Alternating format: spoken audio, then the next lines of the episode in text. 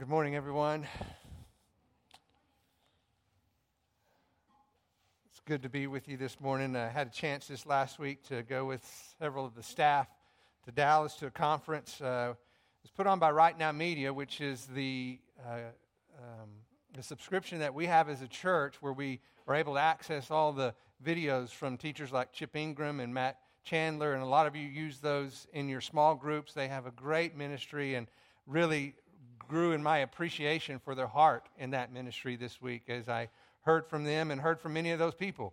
We were able to sit under the teaching of Chip Ingram and Matt Chandler and some folks that I didn't know that really uh, impacted my heart personally. And so uh, just really, really grateful for that.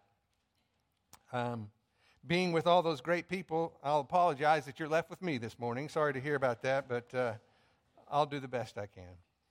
But I'm grateful because I, I believe our passage this morning, thankfully, gives us a little clarity to what was such a strong rebuke from James last week. He'll make the point that the rich in this world, whether believers or unbelievers, we, we covered that last week, whether they trust in God or not, are often the ones who lose sight of the Lord's return. We can become so comfortable with what we have right here now that, that we lose sight of things that are yet to come. In many ways, I believe this warning from James really was meant for us. For modern Christians who can find security in their comfort. Life is good as long as everything is in control and falling into place. And I don't know about you, but I often find my security in comfort. But if you look at Scripture, it consistently calls Christians to long for something more than this world could ever offer. And multiple times it calls us to, to look expectantly for the Lord's return. In fact, it may surprise you to know that the promise of the Lord's return is mentioned over 300 times in the New Testament alone. That's one in every 13 verses. So when I hear that, what it tells me is the promise of the Lord's return should be the primary motivation for the everyday Christian life. Hmm. But for many Christians, including myself, it's something that we rarely give any time and attention towards. But we also know from what we know of our author in this letter that that was not true for James. He had a whole different perspective on this issue. He was a man who lived in the same house where Jesus was raised. And think about that. He slept in the same bedroom where Jesus slept. He ate meals together as a family with Jesus. He was not some unfamiliar person, it was his brother. Which may explain why James was so reluctant to believe in Jesus as the promised Messiah. It was just all too familiar to him. In fact, James did not believe in Jesus all the way up to the crucifixion. There was no message of truth. There was no miracle performed in the life and ministry of Jesus that changed James's mind. The only thing that changed James's mind is when he met the risen Lord face to face. In fact, you don't need to turn there. I just want you to listen to this account as it explains what took place. For I delivered to you as I first of first importance. This is in 1 Corinthians 15, chapter 3, if you want to write, or chapter 15, verse 3, if you want to write it down. Paul speaking says, For I delivered to you as of first importance that I also received that Christ died for our sins according to the Scriptures, that he was buried, that he was raised on the third day according to the Scriptures, that he appeared to, to Cephas, to Peter, and then to the twelve. And after that, he appeared to more than 500 brethren at one time. Most of them remain until now, but some have fallen asleep. Then he appeared to James, and then to the other apostles. James believed because he saw the resurrected Christ face to face. And not only that, we also know that James was there at the ascension of Christ.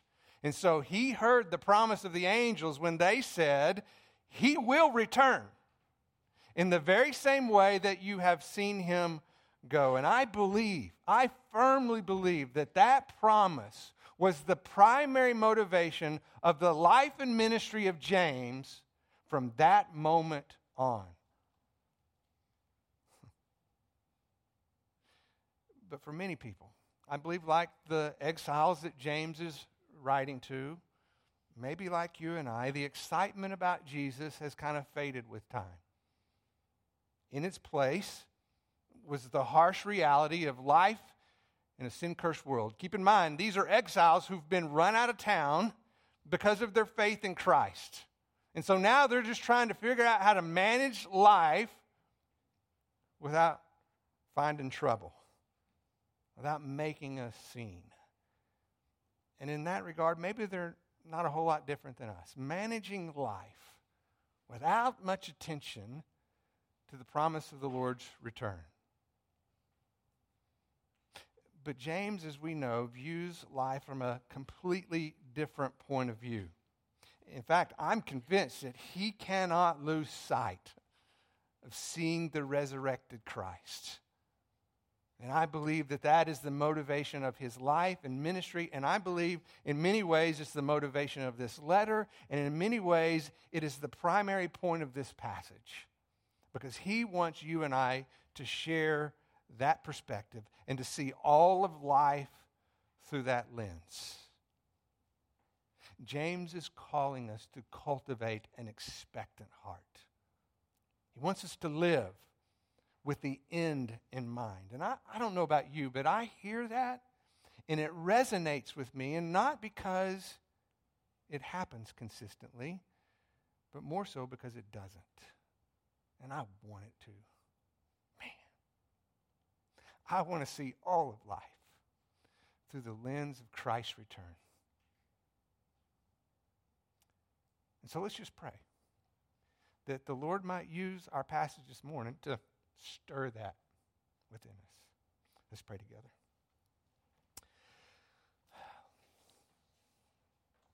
Lord, maybe the first thing, it might be good just to confess that we are so easily distracted by the things of this world that we lose sight of the promise of your return. We get so caught up in so many details of day to day life that we lose sight of the promise of your return. And Lord, help us just gain a new perspective this morning. Maybe just something, small thing, that will just shift the trajectory of how we live to be more faithful to what you've called us to in these last days this last chance for people to be reconciled to God through faith in Christ. Lord, we want to be a people who represent your truth in the world around us, to live distinctly different because we live with the end in mind. And so, God, cultivate within us this morning an expectant heart for the promise of your return. We pray this in your name. Amen. So if you would turn to James chapter 5 and begin reading with me in uh, verse 7, where we left off last. James chapter 5, verse 7. After that strong rebuke from James in those first six verses, he then says in verse 7 Be patient, therefore, brethren, until the coming of the Lord. Behold, the farmer waits for the precious produce of the soil, the harvest being patient about it until it gets, to, till it gets the early and, and the late rains. You too, be patient. Strengthen your hearts, for the coming of the Lord is at hand. James calls us to patiently wait for the coming of the Lord. And in this context, he, he's telling us to, to cultivate a hopeful expectation. And we know that because of the example he gives us. The example of the farmer who waits expectantly for the harvest. That point in time where all that diligent labor finally pays off. knowing that, that the final outcome is ultimately outside of his control. Why? Because the farmer depends on rain. Right, Bob? and, and, as he would tell you, not just any rain, it, it's the right rain at the right time. Because here in West Texas, we know there have been years of drought where in the early season we didn't have rain. And, and, those farmers planted that seed, but that seed could not germinate because there just wasn't enough moisture in the ground, and so no crop could be produced. And then there are other years, like this year perhaps, where they had a great harvest, and then they got a lot of rain at exactly the wrong time. So James is looking at that and he, he's talking about the, the right rain at the right time. And he's saying that, that farmers begin every season with a hopeful expectation of an abundant harvest. Waiting expectantly for that right rain at the right time because when the timing is right, they know that the harvest will be plentiful. James takes that principle and he applies it to the Lord's return.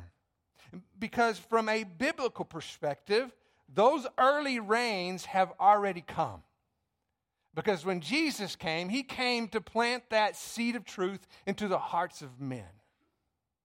So that when we look upon him, we see the promise of salvation fulfilled at the cross.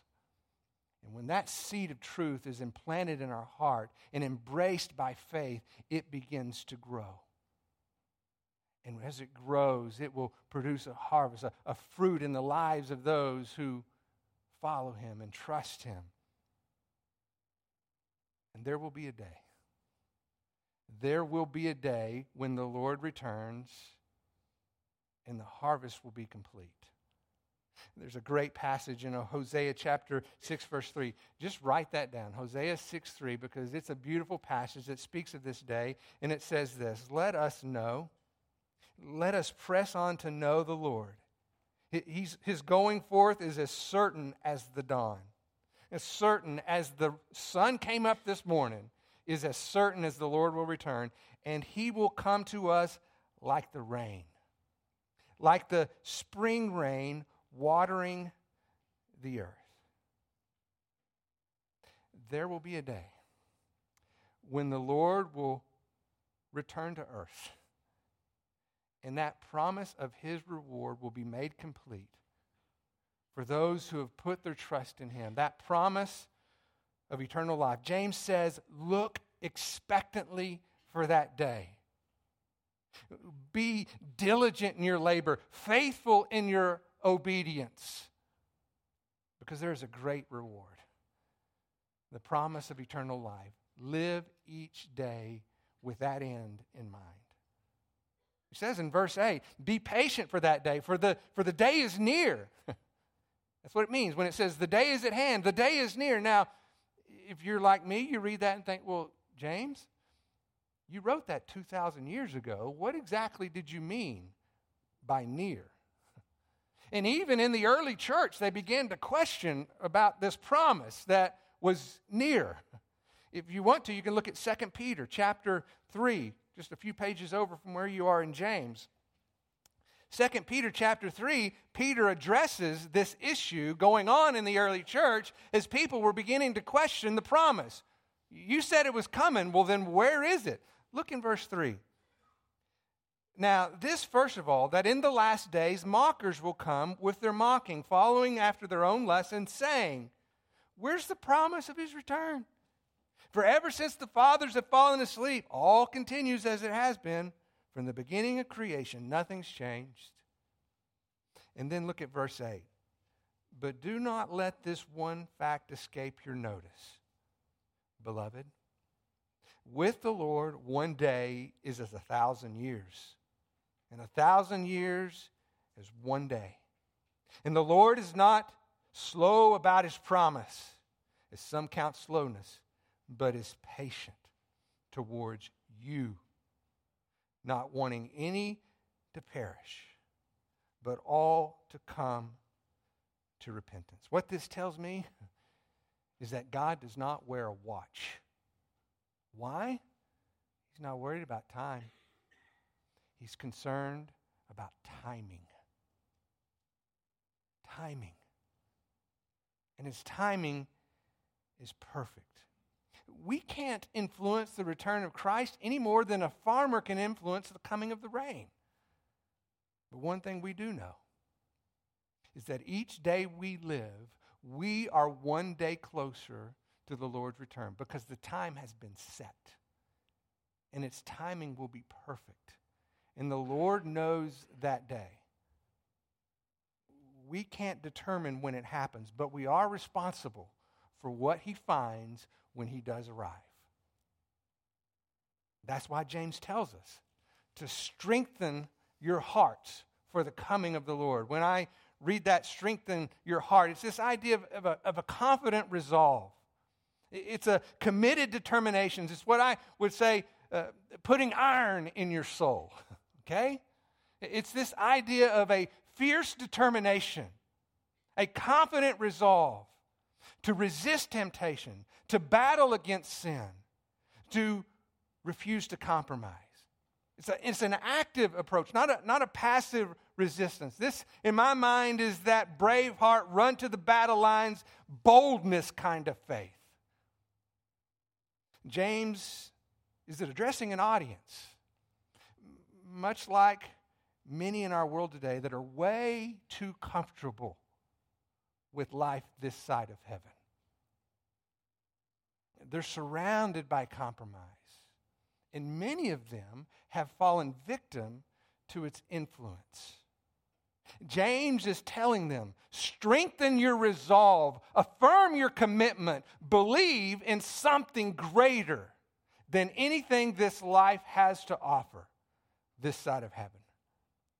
He, he wants us to actively pursue godliness. And not just as individuals. This is not an independent pursuit. This is a collective resolve. And we know that's true from what he says next in verse 9. He says, Do not complain, brethren, against one another, that you yourselves may not be judged. Behold, the judge is standing right at the door. The word for complaint here is to grumble. It's someone who causes frustration, and in particular, it's someone who's, who adds to an already difficult situation. A picture that I had in mind, if you've ever done this before, how many of y'all have ever done a, a high ropes course? Okay, so one of the activities in a high ropes course is a rope bridge, and I'm not talking about with boards and a path. I'm talking about a, a single rope that you walk on, and then two ropes up high that you balance with. Okay, high. Okay, get this high above the trees, right? And if you've ever done this before, you know that you make it about halfway and the rope starts doing this. I mean, you cannot make it stop no matter how hard you try. And I want you to pat, imagine being in that place on that ropes course, hearing somebody back at the platform saying, Why are you shaking so much? Stop shaking and be easier. How come you're going so slow? Hurry up, you're taking too long. Okay, that's not a good friend okay? That's somebody who's making an already difficult situation that much more difficult. And James is saying, don't be that person. so much better when you have somebody on the other side going, man, you got this. You got this. It's all right. Hang in there. You can do it. Press on. And James is saying, that's the person you need to be looking to encourage, not to condemn. Because here's the reality, guys, and we all know this to be true. Living faithfully when surrounded by compromise is not easy for anyone. And it's so much better when you have someone with you who's willing to strengthen their resolve and yours along with them. We've all been in this place. Zach, is it not true that you are surrounded by a world of compromise at Friendship High School. And is it not true that it is so much better when you have a buddy like the one sitting right next to you who is willing to stand strong for your faith in the midst of that compromise? And what's true for them is true for everyone in this room. And that's what James is calling us to. Here's the reality when the Lord returns, He's not going to be impressed with our polished lives. if we have not been faithful to encourage those around us. God will judge our compassion for people right alongside our devotion to Christ. They are not mutually exclusive. In fact, they are interdependent. The absence of one betrays the other. So encourage each other, strengthen your resolve, and stand together. Look at how he continues in verse 10. As an example, brethren, to suffering and patience, take the prophets who spoke in the name of the Lord. Behold, we count those blessed who endured. You've heard of the endurance of Job and have seen the outcome of the Lord's dealings, that the Lord was full of compassion and is merciful. James turns to the prophets as an example, and there are many, but I want us to focus on one this morning. I want us to look at the, the life of Jeremiah, known as the weeping prophet. Okay? Jeremiah had a hard road. He was so faithful to God, but God had called him to, to speak to a stiff necked people, a people who would not listen to what he had to say. Job was sent to rescue those who were drowning, and those who were drowning refused the help that he was offering. They would actually ask Jeremiah, Give us a word from the Lord, Jeremiah. We know you're a prophet. We, we want a word from the Lord. So he would. He would give them a word for the Lord. But when it wasn't something that they wanted to hear, they punished him. They beat him. They threw him in jail. There's actually a time where they put him into a cistern, which is a deep hole, and in the bottom it was filled with mud, and they left him there to die. Thankfully, he was rescued, but the point is, prophets were not in it for popularity because the truth they spoke was often rejected by the people it was intended for. That's why Jesus says in Matthew chapter 5, verse 11, he says, Blessed are you when men cast insults at you and persecute you and say all kinds of evil against you falsely on account of me. He says, Rejoice, be glad, for your reward in heaven is great, for so they persecuted the prophets who were before you. The prophets were faithful even when truth wasn't popular. Now, we've probably all experienced that to some degree, and I think some of those who experience it most are those who've been sent out from this church to be missionaries in other parts of the world. They are often in hostile environments where they are preaching the message of Christ. Just this last week, I received a letter from one of those missionaries, Gary Morris, and he describes an experience he had in recent weeks that lines up with what I just said. I want you to listen to what he says says also recently, some of the students in the synagogues that attended the Tanakh class, it's like a Bible study I go to, wanted me to comment on some of the things I'd brought up that the rabbi was not addressing. We met at a coffee shop, and one of the persons says, Well, this looks like Jesus.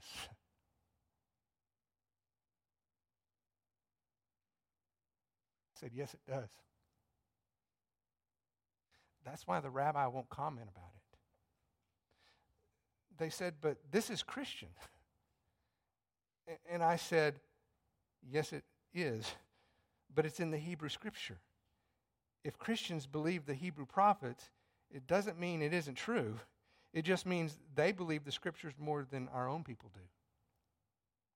They went to the head rabbi to see if he could answer the questions concerning the verses. And Monday, this past week, the rabbi pulled me out of class and confronted me in front of everyone. It wasn't fun.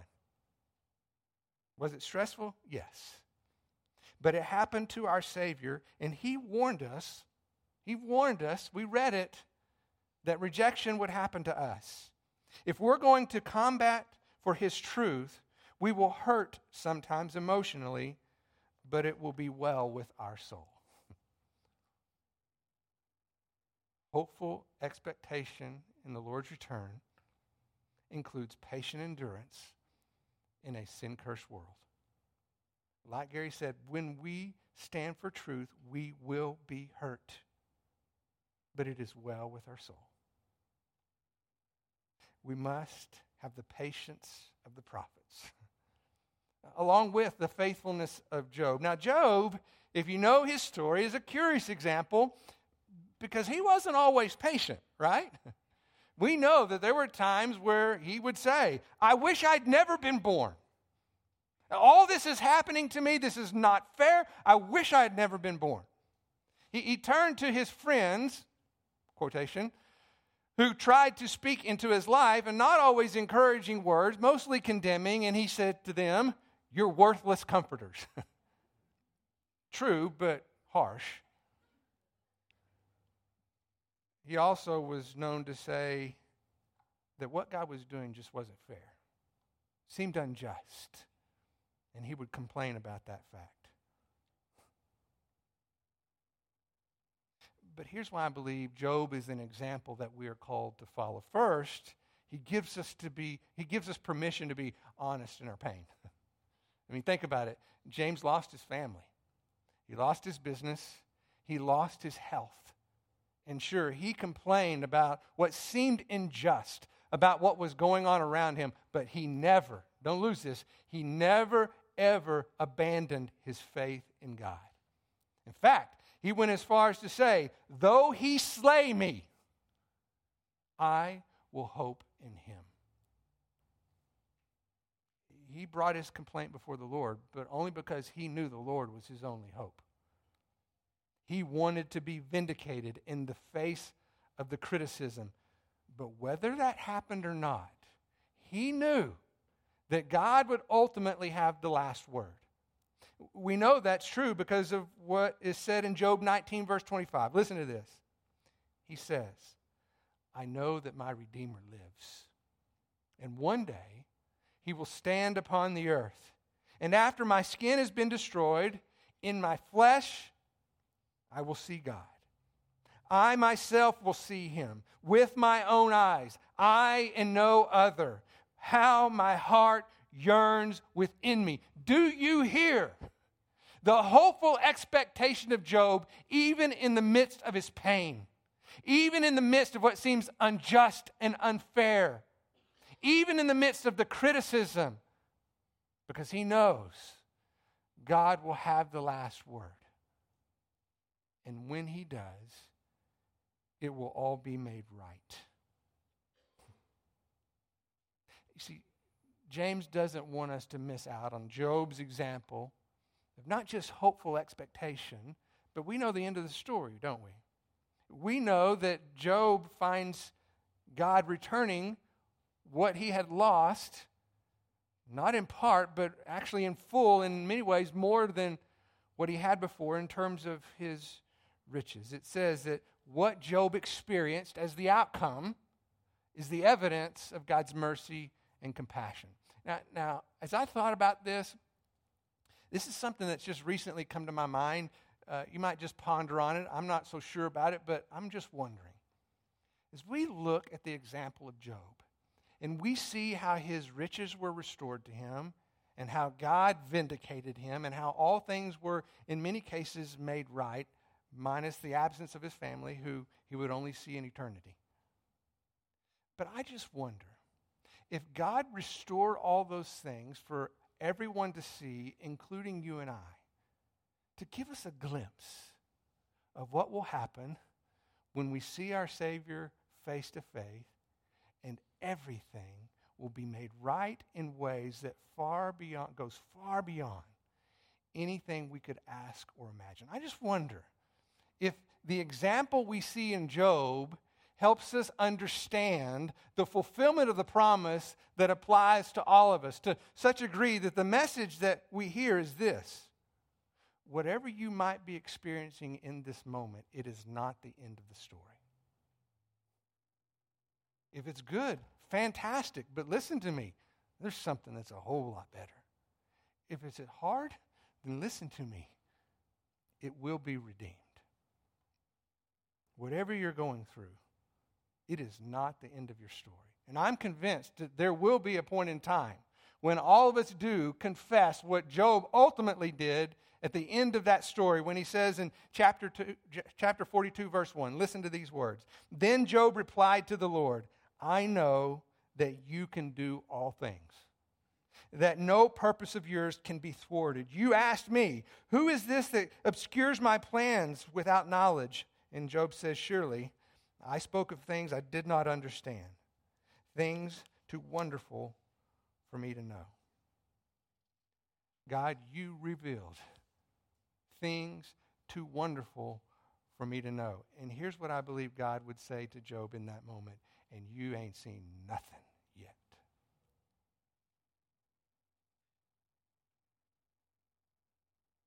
Look at verse 12. But above all, my brethren, do not swear either by heaven or by earth with any other oath, but let your yes be a yes, your no be a no, that you may not fall under judgment. Now, when you first read this verse, you kind of wonder, as I did, okay, how does this fit into what James has been saying about the return of Christ? And as we think through that, I want you to keep in mind that he's teaching us to, to live expectantly for the Lord's return. He wants us to, to live each day with that end in mind. He tells us to be patient. He wants us to be faithful. And now I believe here he's instructing us to be truthful. To swear by heaven, to, to take an oath in God's name, is, is using God's name to give credibility to your words. But James is saying how you live is what gives credibility to what you say. Because very often we will use an oath to cover a history of deception. It's like someone who begins their sentence, you know, I'll, I'll be honest with you. I don't want to stop them right there and say, wait, wait, wait. So you mean you haven't been honest with me up to this point? What do you mean by that? See, when we're surrounded by compromise, we all face the temptation of lowering the standard of integrity by which we live. It reminds me of a cartoon that was in the New Yorker. It Pictured two clean shaven, middle aged men that were sitting next to each other in a jail cell. One of them turns to the other and says, You know, all along I thought our level of corruption fell within community standards.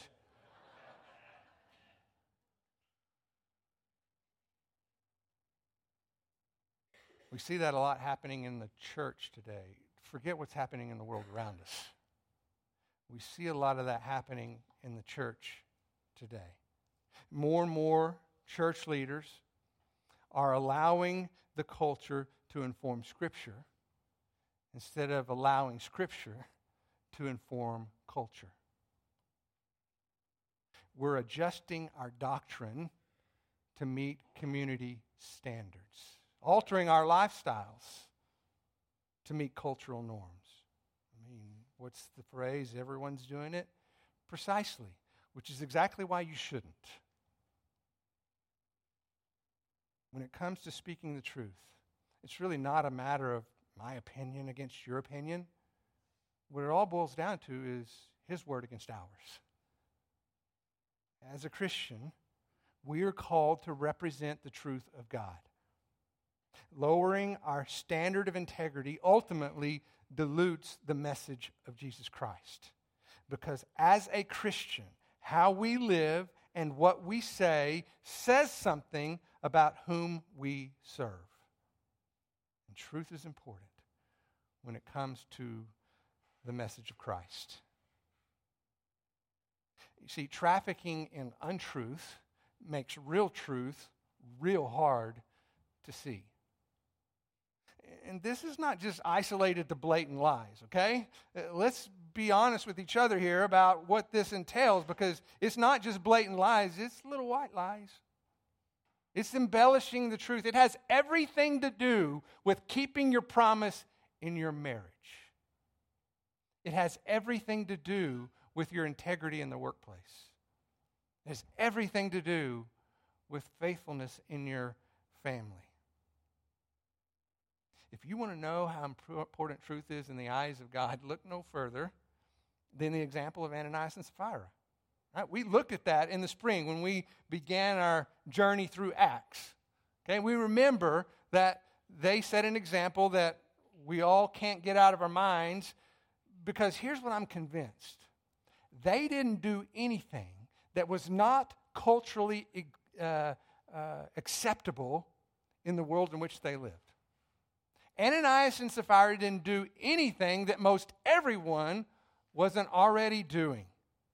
They sold some land, they gave some of the profit to the church, and they kept some of the profit for themselves. They didn't misrepresent what they did to the apostles. Because the scripture says that they lied to the Spirit of God. They lied to God, not to man. Everything they owned was a gift from God, but they thought that what they were doing was doing God a favor by giving them a part of what they owned. What they gave to the apostles, and here's the key what they gave to the apostles was presented as a sacrificial gift with no strings attached, which was the example of Barnabas that preceded them. But their deception was not in what they said, it's in what they didn't say. Because they gave the appearance of sacrificial obedience while hiding a heart of compromise. They lowered their standard of integrity to meet cultural norms. Christian integrity is increasingly important, even more as the day draws near. We cannot adjust our doctrine to meet community standards. We can't alter our lifestyle to adjust to cultural norms. Uh, upholding truth is at the core of what God has called us to. In fact, if you want to, turn to John chapter 17. And I think this is a significant example because, as you all know, this is the prayer of Jesus just moments before going to the cross. So, what we know in this, what's known as the high priestly prayer, but what we know in this prayer from Jesus is if there's anything that's important on his heart, it's going to come out in this prayer, right? So, I want you to listen to what he says, beginning in verse 17 of John chapter 17. Praying to God, he says, Sanctify them in the truth. Your word is truth.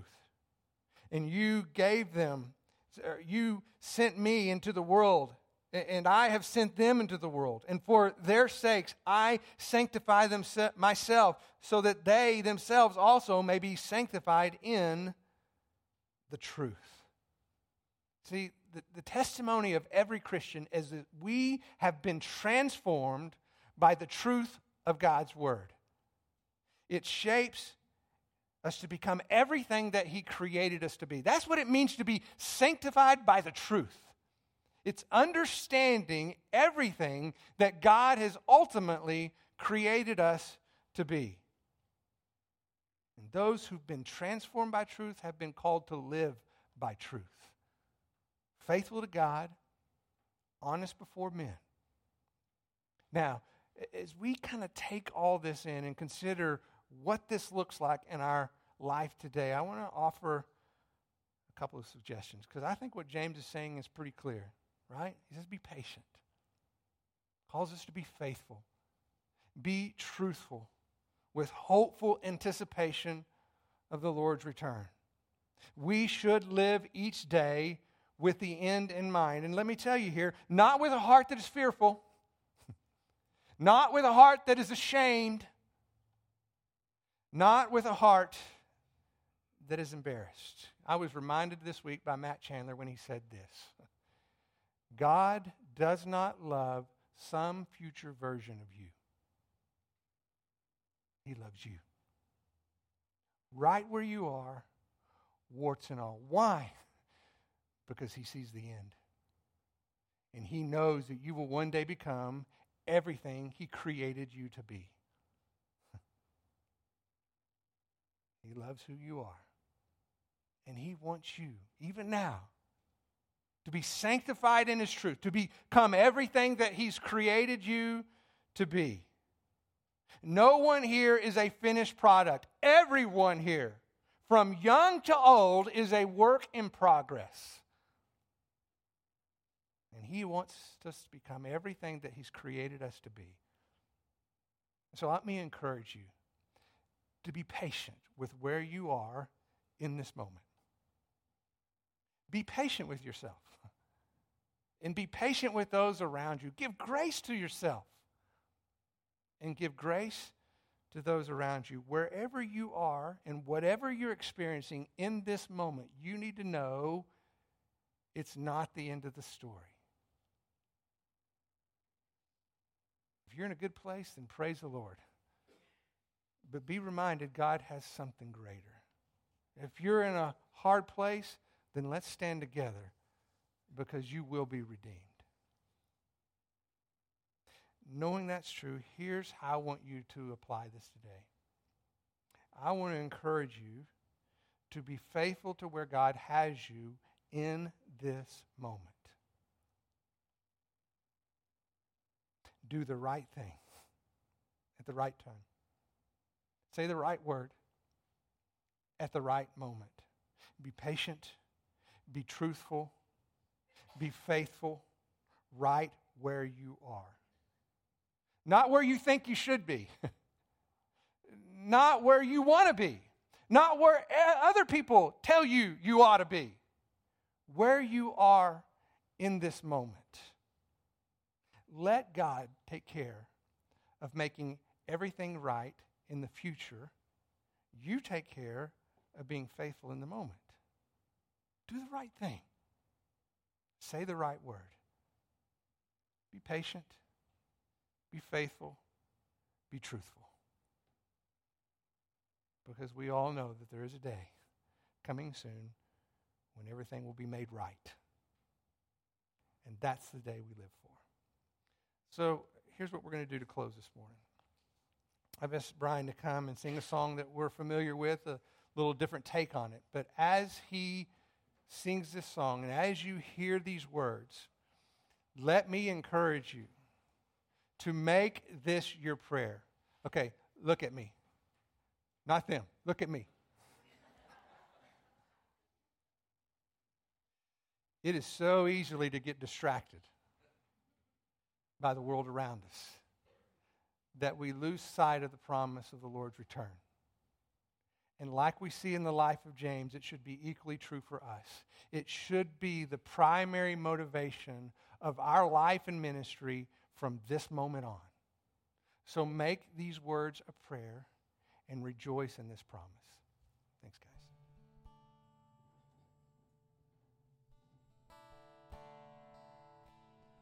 All of creation, all of the earth, make straight a highway a path for the Lord. Jesus is coming soon. Call back the sinner, wake up the saint. Let every nation shout of your